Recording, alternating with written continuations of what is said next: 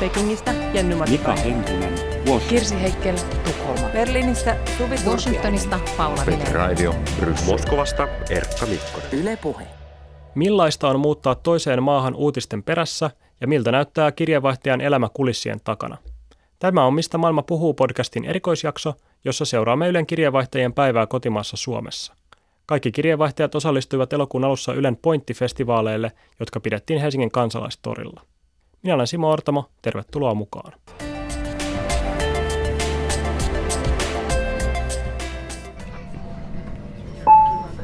Pasila, Pöyle.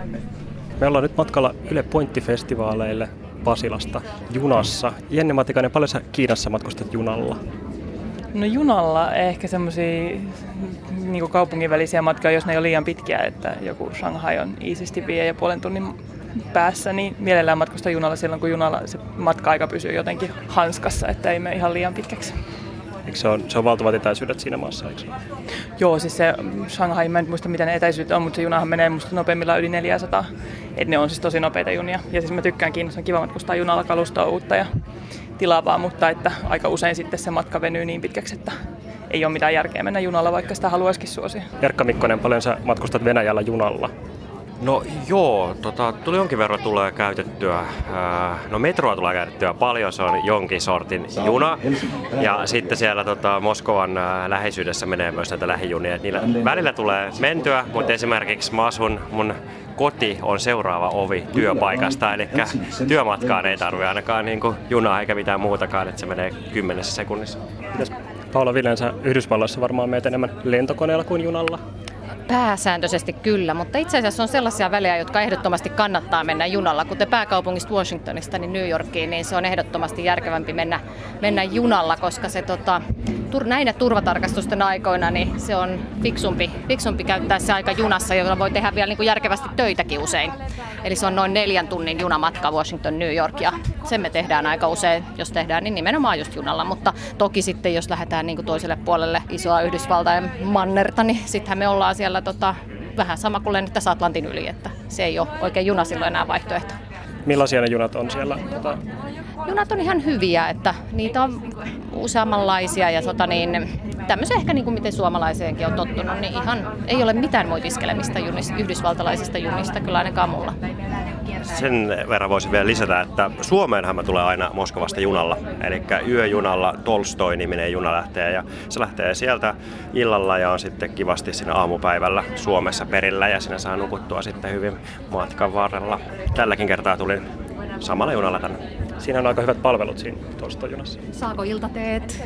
Joo, itse asiassa siellä on kaikille matkustajille eväät pakattu valmiiksi, ja teistä pitää kyllä maksaa muutama rupla, että sen saa, mutta muuten siellä on tarjolla kaikennäköistä mehua ja vettä ja blinejä omena täytteellä ja tämän tyyppistä. Mulla on ollut fiilis, että Venäjän junat on suhteellisen hitaita. No joo, ne voi olla aika hitaitakin.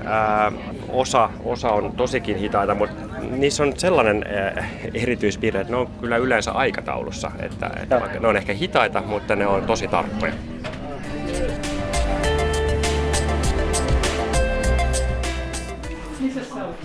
Joo, mä pesän se äkkiä kädet. Yes, eli nyt me ollaan päästy tänne musiikkitalon syövereihin, jossa meikataan kirjeenvaihtajia sitä varten, että he pääsevät lavalle esiintymään. Ja vieressäni onkin Annastiina Heikkilä Pariisista. Annastiina, sulla ei varmaan yleensä ole tämmöistä meikkipalvelua. No ei valitettavasti. Joo, tää on nyt harvinaista herkkua. Olisi kyllä tarvetta välillä, koska kyllähän se niinku tekee semmoisen skarpin vaikutelman, kun vähän jotain pakkelia naamassa on, ja itse en ole mitenkään hirvittävän lahjakas meikkaaja, kyllä aina yritän, mutta suurin piirtein useinhan niissä on sit olosuhteet vähän monenmoista, että siellä tosiaan Pariisissa saattaa olla hellettä 41 astetta. Kuinka tärkeää se on sitten siinä työssä muuten, koska joudut paljon haastattelemaan ihmisiä, ja niin kun, että onko siinä se ulkoinen olemus oleellinen asia? No kyllä Ranskassa sillä on väliä, ei nyt ehkä kaikissa, riippuu vähän tietenkin haastattelutilanteesta, mutta jo jossain presidentin Elysée-palatsissa, niin eihän siellä nyt auta ihan mökkiluukissa vedellä, että kyllä se sitten niin kuin hankaloittaa jo haastattelujen saamistakin, että kyllähän Ranskassa niin kuin ylipäätään ulkoiseen olemukseen ja niin kuin pukeutumiseen panostetaan aika paljon, mutta sillä tavoin, että sen kuuluu näyttää myös niin kuin tietenkin sopivan huolettomalta, että ei mitään niin kuin pynttäyksiä vaadita, eikä toki sellaista, ei se välttämättä hirveän formaalia ole, mutta kyllä joo, Ranskassa vaikka miespoliitikkojenkin pukeutumista julkisuudessa paljon arvioidaan, että kyllähän se pisteitä tuo, jos niin kuin homma on hanskassa. Ja kiinni sinne. Joo. Älä alkaisi kutaan. Joo. Ja nykyinen presidentti Emmanuel Macron, niin hän oli otsikoissa huikeiden meikkikulujen takia jossain vaiheessa. Että... No entä sitten välillä säkin joudut tekemään keikkoja, jossa ollaan vähän vaikeammissa olosuhteissa. Esimerkiksi sä oot paljon näistä keltaliiveistä, jotka mielenosoitti Ranskan kaduilla, niin tehnyt. Niin... Tai vaikuttaako se siihen, että miten sä pukeudut tai esiinnyt siellä? No niin, siinä tulee sitten tämmöiset turvallisuusnäkökulmat ja niin kuin käytännön niin kuin ihan erityyppiset pohdinnat, että ei sitten taas niin kuin kannata todellakaan olla mitenkään hienosti pukeutunut, vaan päinvastoin joku merkkilaukku olisi erittäin huono idea, vaan siis jotkut niin kuin mahdollisimman vaikka laitteet ja kamerakamat ja muut niin johonkin mainospuskaan tai vyölaukkuun tai jonnekin, että kukaan ei pääse niihin käsiksi. Ja kollegathan sitten noista keltaliivi-mielenosoituksesta raportoi suorastaan niin kuin kypärät päässä ja oli rintapanssaria ja polvisuojaa ja sitten joku huivi naaman edessä kyynelkaasun varalta, että siellä oli sekä niin kuin poliisi kohdisti voimatoimia toimittajiin, että sitten mikä oli tämmöinen niin kuin uusi ja aika valitettava ilmiö, että mielenosoittajat oli hyvin aggressiivisia nimenomaan toimittajia kohtaan ja jopa niin kuin ihan toimittajia, tiettyjen TV-kanavien toimittajia varsinkin suorastaan niin kuin jahdattiin. Ja he sitten peitti vaikka kaikki kameroiden logot ja sellaiset, ettei nyt niin kuin mitenkään lietsonut. Ja sitten Petri Raivio, Brysselissä minkälaiset meikkikulut siellä on? Tuossa just puhuttiin, että Emmanuel Macronilla menee valtavia summia meikkaamiseen. Voin sanoa, että mulla ei mene rahaa meikkaamiseen, mä oon aika tämmöinen luomu. Ihminen. Tämä on täysin poikkeuksellista, että tällaiseen pääsee. Sitähän ei ehkä kaikki hahmota, että tavallaan aika usein telkkarissa kun on, niin miehenkin pitää laittaa usein puuteria kasvoille, että se ei kiillä. No mä tiedän joo, että monet kollegat kyllä tekee sitä, mutta mä en ole koskaan siihen niin kuin ryhtynyt syystä tai toista. En tiedä, olisiko pitänyt, ehkä olisi, mutta en ole vaan niin kuin, tavallaan se helpottaa niin kuin elämää. Menee sellaisena kuin on. Mutta se on sitten varmaan katsojien arvioitava, että onko tämä ollut fiksua vai ei. No mutta jos palautetta ei ole tullut, niin silloin varmaan linja on ollut ihan ok. Niin, näin voisi varmaan ajatella, joo. Miten paljon sä joudut kiinnittämään huomiota sun ulkoiseen olemukseen? Mä kiinnitän siihen, kyllä pakkohan siihen kiinnittää huomiota, koska pitää esiintyä julkisesti ja ei voi esiintyä julkisesti ihan missä tahansa vaatteissa tai näin, mutta täytyy sanoa, että en mä nyt niinku, mä yritän kiinnittää siihen niin kuitenkin mahdollisimman vähän huomiota ottaen tämän kaiken huomioon, koska siinä on ihan tarpeeksi miettimistä yleensä siinä niin kuin itse sisällössä ja siinä mitä on niin kuin varsinaisesti tekemässä, että mitä niin kuin vähemmän tarvitsee miettiä ulkonäköään tai vaatteitaan, niin sen enemmän jää aikaa sitten funtsii sitä, mitä pitäisi oikeasti niin kuin olla kertomassa. Miten paljon, jos miettii, että aika paljon teet juttuja nimenomaan EU-ympyröissä, ollaan huippukokouksissa tai muissa, niin onko sillä merkitystä, tai onko sillä väliä sillä oman uskottavuuden kannalta, miltä näyttää? Kyllähän se on siellä nyt se tietynlainen ehkä pukukoodi on, johon kuuluu niin kuin tyyliin jonkun sortin kauluspaita ja takki ja tämmöistä näin. Ja tietysti kun katsoo kollegoita, niin kyllähän niin kuin tuolla esimerkiksi keskisen Euroopan maissa ja anglomaissa, niin se on vähän muodollisempaa esimerkiksi telkkarissa. Esiintyjien asustuset, kyllä niin kuin yleensä niillä on puvut ja kravatit ja näin päin pois, mutta musta vaikuttaa siltä, että meillä on kuitenkin vielä, ollaan siinä hieman ehkä sillä lailla vapaamuotoisempia. Sitten meillä on vielä täällä meikattavana Liselott Lindström, joka on Nairobissa yleensä. Sullakaan ei varmaan tällaista meikkauspalvelua löydy. No ei, tämä on kyllä varsinaista luksusta, että yleensä vaan jotain nopeasti renttää naamaan ennen kuin on jotain TV-suoria, mutta ihan hyvin niinkin menee. Mutta tämä on kyllä, pitää nauttia nyt kerran, kun saa. Kuinka tärkeää sun työssä on se ulkoinen olemus ja se, että miten sä oot pukeutunut vaikka?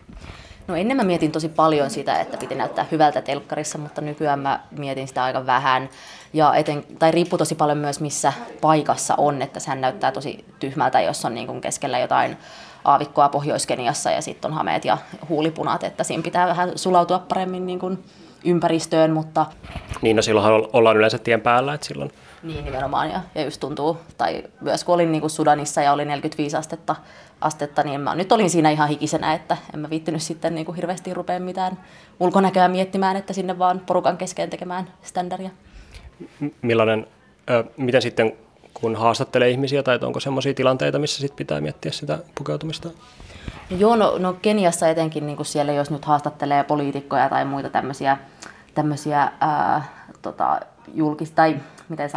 vaikutusvaltaisia ihmisiä, niin siinä pitää kyllä huomioida pukeutumisessa. Ja Afrikassahan muutenkin monessa paikassa pukeutumistyyli on varsin konservatiivinen, että ei saa näkyä liikaa jalkaa tai liikaa paljasta pintaa, etenkin niin kuin jalkojen suhteen, että yläosa voi sitten olla vähän väliämpikin, mutta tämä tuli mulle jo ensimmäistä kertaa, kun mä olin Afrikassa 20-vuotiaana. Tansaniassa olin työharjoittelussa siellä paikallisessa lehdessä ja mut lähetettiin parlamenttiin ja mulla oli päällä farkkuhame ja leggingsit ja sitten mut ei päästetty sinne parlamenttiin, koska mulla oli liian lyhyt hame, niin se oli semmoinen, että mun mielestä hänen niin kuin leggingsit oli niin kuin housut, mutta se ei sitten kelvannut, piti juosta takaisin toimitukseen ja hakea sieltä, sain lainata kollegalta sitten semmoisen afrikkalaisen kankaan, jonka kiedoin ympärilleni ja sitten mut päästettiin sinne parlamenttiin, mutta se oli semmoinen hyvä oppitunti, vähän noloa kyllä, mutta...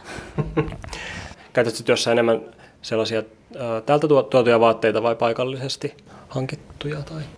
Mulla on tosi paljon semmoisia afrikkalaisia mekkoja, tykkään tosi paljon niistä kankaista ja afrikkalaiset myös tykkää niinku siitä, kun pitää sellaisia vaatteita, että ne ei niinku mitenkään näe sitä huonona asiana, vaan päinvastoin. Ja sitten niinku jotkut on mieltänyt sitä kulttuuriseksi omimiseksi, mutta myös siinä pitää aina kysyä niinku niiltä ihmisiltä, kenen vaatteita sitten käyttää, että onko tämä ok. Ja Afrikassa se on tai ne tykkää tosi paljon siitä, että käyttää semmoisia kitenkemekkoja, eli afrikkalaisista kankaista tehtyjä mekkoja. Mutta sä et kuitenkaan käytä niitä suorissa vai? No en ole käyttänyt, nyt se ehkä sitten tuntuisi vähän jotenkin teennäiseltä, tai en mä tiedä, mutta paljon niin kun käytän kyllä silleen, jos menen ulos syömään tai muuten niin kun normaalisti mekkoina, mutta mä luulen jotenkin, että katsojatkin mieltäisi sen vähän silleen hassuksi, jos olisi semmoisia afrikkalaisia vaatteita päällä, mutta en mä tiedä, voi olla, että jos on toista mieltä, niin saa kertoa.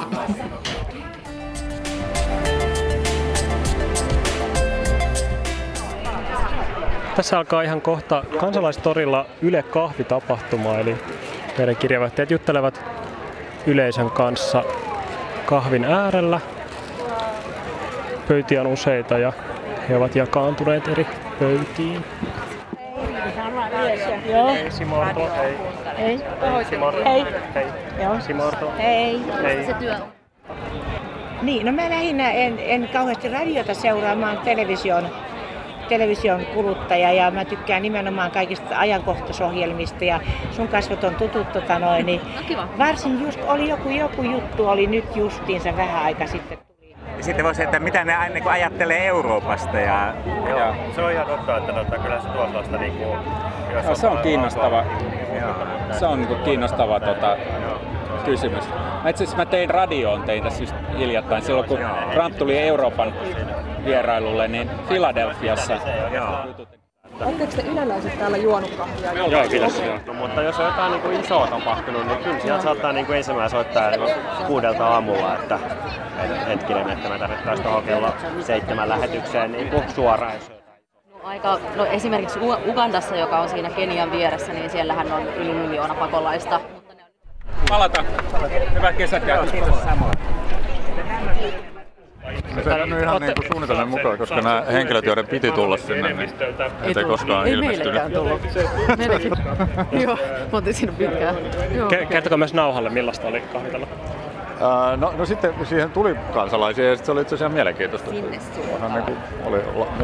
Oli lapsia ja sitten oli heidän isänsä ja oli sitten vanhempaa väestöä.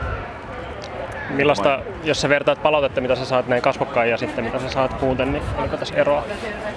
No itse asiassa, täällä on ollut kiva se, että useampi ihminen on tullut niin kuin moikkaamaan ihan rohkeasti ja antamaan palautetta, joka on ollut enimmäkseen myönteistä, mikä on ollut tietysti mukavaa. Yeah.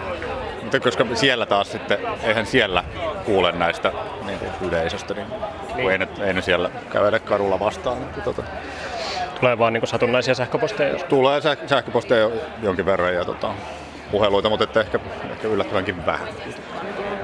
Kerro säkin vielä, Suvi Turtiainen, millaista oli olla Yle Kahveilla?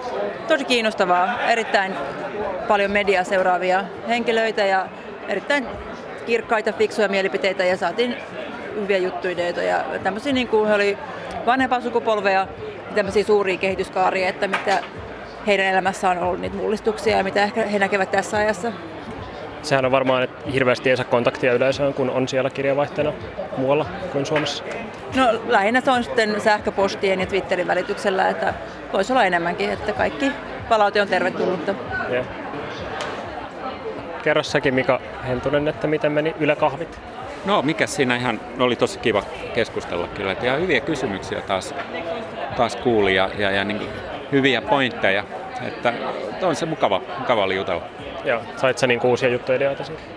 En suoranaisesti, mutta sain niinku tämmöistä, että mitä sain niinku tuntumaan siitä, että mitä ihmiset haluaa kuulla siellä ja minkälaista enemmän, eli esimerkiksi tätä, että enemmän vielä arkea ja sitä, että mitä amerikkalaiset ajattelevat asioista ja mitä amerikkalaiset ajattelee Euroopasta. Se oli ihan hyvä pointti. Kuinka paljon sä saat palautetta tavallaan niin kuin sinne Yhdysvaltoihin asti täältä Suomesta? Kyllä mä saan paljon. Kyllä me niin kuin melkein päivittäin saadaan jonkinlaista jotain, mutta sitten se usein niin se semmoista, niin kuin, että ne on useimmiten nämä, jotka antaa, niin se on niin kuin negatiivista tai sitten jotka on niin kuin silleen, se on aika ekstreemiä. Että tavallaan semmoinen niin kuin tavallisten ihmisten kommentteja vähemmän. Sen takia oli niin kuin nyt hyvä kuulla. Eli tämmöisiä, jotka on jonkin verran seuraa Amerikkaa ja mitä he haluaisivat kuulla, niin sellaista tosiaan toivoo koko ajan enemmän. Seuraavaksi kirjeenvaihtajat astuvat lavalle. Oodin keskustakirjaston eteen Helsingissä on rakennettu lava ja he kertovat kirjeenvaihtajan arjesta tälläkin hetkellä. Valmistautuminen käynnissä. Se on kiinni. Hyvä, kiitos pojat.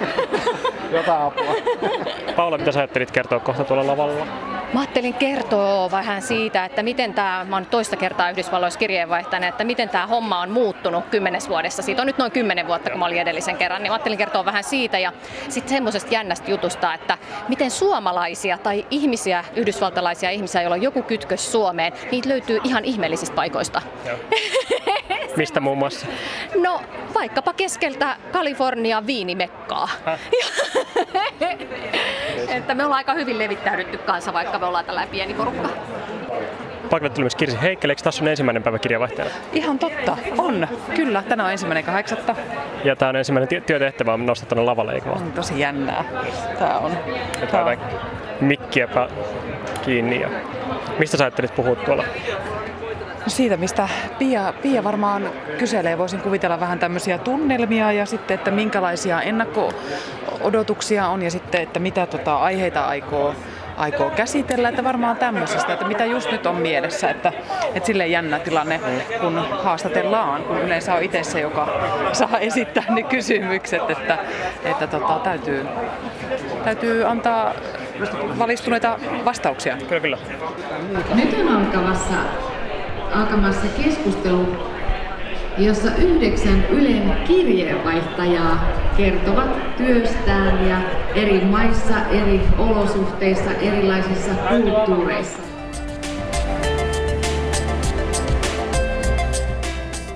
Kiitos teille ja menestystä työhön. Kerro Suvi vielä nopeasti, että mitä sä kerroit näistä asumisasioista Berliinissä tuolla lavalla.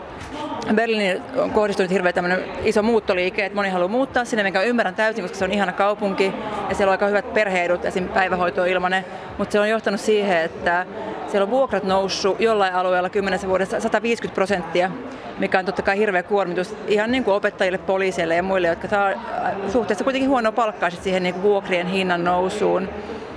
Niin sit se luo tähän tämmöistä niinku epätasa-arvoa sinne kaupungin sisälle, koska sit tulee ehkä just rikkaat ulkomaalaisia, jotka pystyy vuokrakämppiä paremmin kuin sit ne paikalliset. Ja sitten se luo tämmöistä uudenlaista jännitettä siellä niinku katukuvassa. Ja se vaikuttaa myös siihen, että on vaikea saada päivähoitopaikkoja, eikö näin? Joo, sinne monet perheet muuttaa, kun siellä on erittäin hyvät perheedut. Lapsilisä on niin kuin tuplasti Suomeen verrattuna ja ihan täysilmainen päivähoito, ei niin kuin mitään perusmaksua enää. Ja pidemmät vanhemmat vapaat kuin Suomessa, eli he on niin kuin tehnyt asioita myös sen eteen, että perheet viihtyy siellä, mutta infra on jäänyt jälkeen. Eli ei ole tarpeeksi päiväkoteja, ei ole tarpeeksi koulupaikkoja, ei ole tarpeeksi kämppiä. Ja tämä on tavallaan sitten se, että sä tavallaan elät sitä samaa elämää sitten kuin ihmiset, jotka on siellä paikan päällä. Joo, sen takia meidän pitää kirjeenvaihtajana olla niinku aseman maassa senkin takia, että me nähdään niinku, mitä ihmisten elämä siellä on. Että mehän niinku eletään siinä yhteisössä, me ollaan yhteisön jäseniä, niin me koetaan niinku arjessa samoja haasteita kuin hekin kokee, niin me niinku koetaan ne politiikan vaikutukset.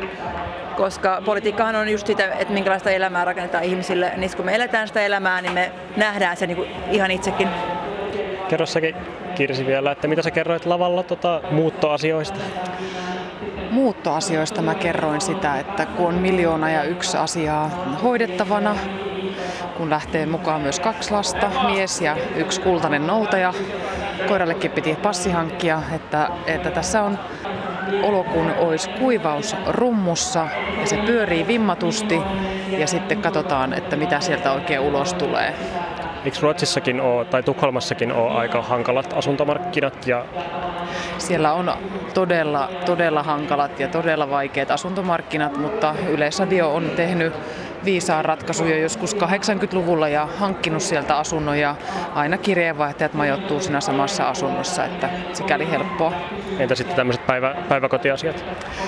Joo, meidän lapset menee ihan tavalliseen lähikouluun. Siinä on 700 oppilasta verrattuna siihen, että nyt on semmoinen 130 oppilasta heidän koulussaan. Ruotsissa on yksityisiä kouluja ja kunnallisia kouluja. Että tämä on ihan niitä kunnallinen lähiperuskoulu ja tämä onkin yksi asia, mikä jännittää tosi paljon. Että on kuullut aika paljon kuitenkin negatiivisia asioita ruotsalaisesta koulusta ja siitä, että siellä ei vaadita ja siellä ei opi ja opettajat joutuu keskittymään johonkin muuhun kuin opettamiseen, mutta saa nähdä, onko se totta vai tarua. Että... Niin, eli tavallaan, kuten Suvi sanoi, niin säkin elät sitä samaa arkea, mitä ruotsalaiset elää. Ihan samaa, kyllä. Ja siellä näkee just sitten kaiken. Mut Suvikin puhui tuossa äsken eri arvoistumiskehityksestä ja se on, oliko tällä viikolla Ruotsista uutinen, että tuloerot on kasvanut. Ja kyllä sen varmasti näkee siellä konkreettisesti ja siitä pitää sitten kertoa ja tehdä niitä juttuja. Erkka, toista vielä se, mitä sä sanoit äsken, että mikä on parasta kirjeenvaihtajan työssä? No mä nyt enää oikein muistakaan, mitä tuossa lavalla sanoin, mutta varmaan se ehkä mainitsin sitä, että esimerkiksi noissa mielenostuksissa oleminen, niin siellä on paljon ihmisiä, se on tosi hektinen tunnelma, paljon ihmisiä koossa ja siitä, niistä ikään kuin hehkuu sellainen tunne ja jos tätä pystyisi välittämään myös tänne koto-Suomeen saakka, niin se olisi hienoa. Kerro Jenny tässä samalla, kun otetaan mikkejä pois, että mitä sä kerroit siitä, että mikä on parasta kirjeenvaihtajan työssä?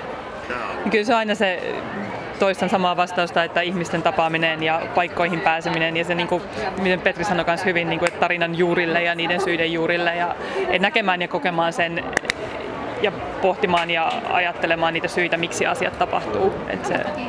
Ja siinä on oma arvonsa, että on just nimenomaan siellä paikan päällä?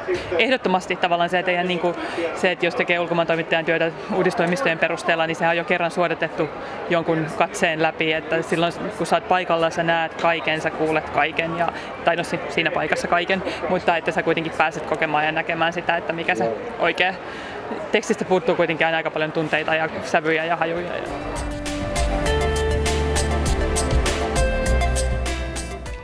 Tässä olikin kaikki tällä kertaa Mistä maailma puhuu -podcastissa. Kiitos kuulijoille ja kertokaa ihmeessä kavereille ja muille, mikäli piditte tästä podcastista. Ja muistakaa lisätä tämä suosikiksi Areenassa. Kuulemiin!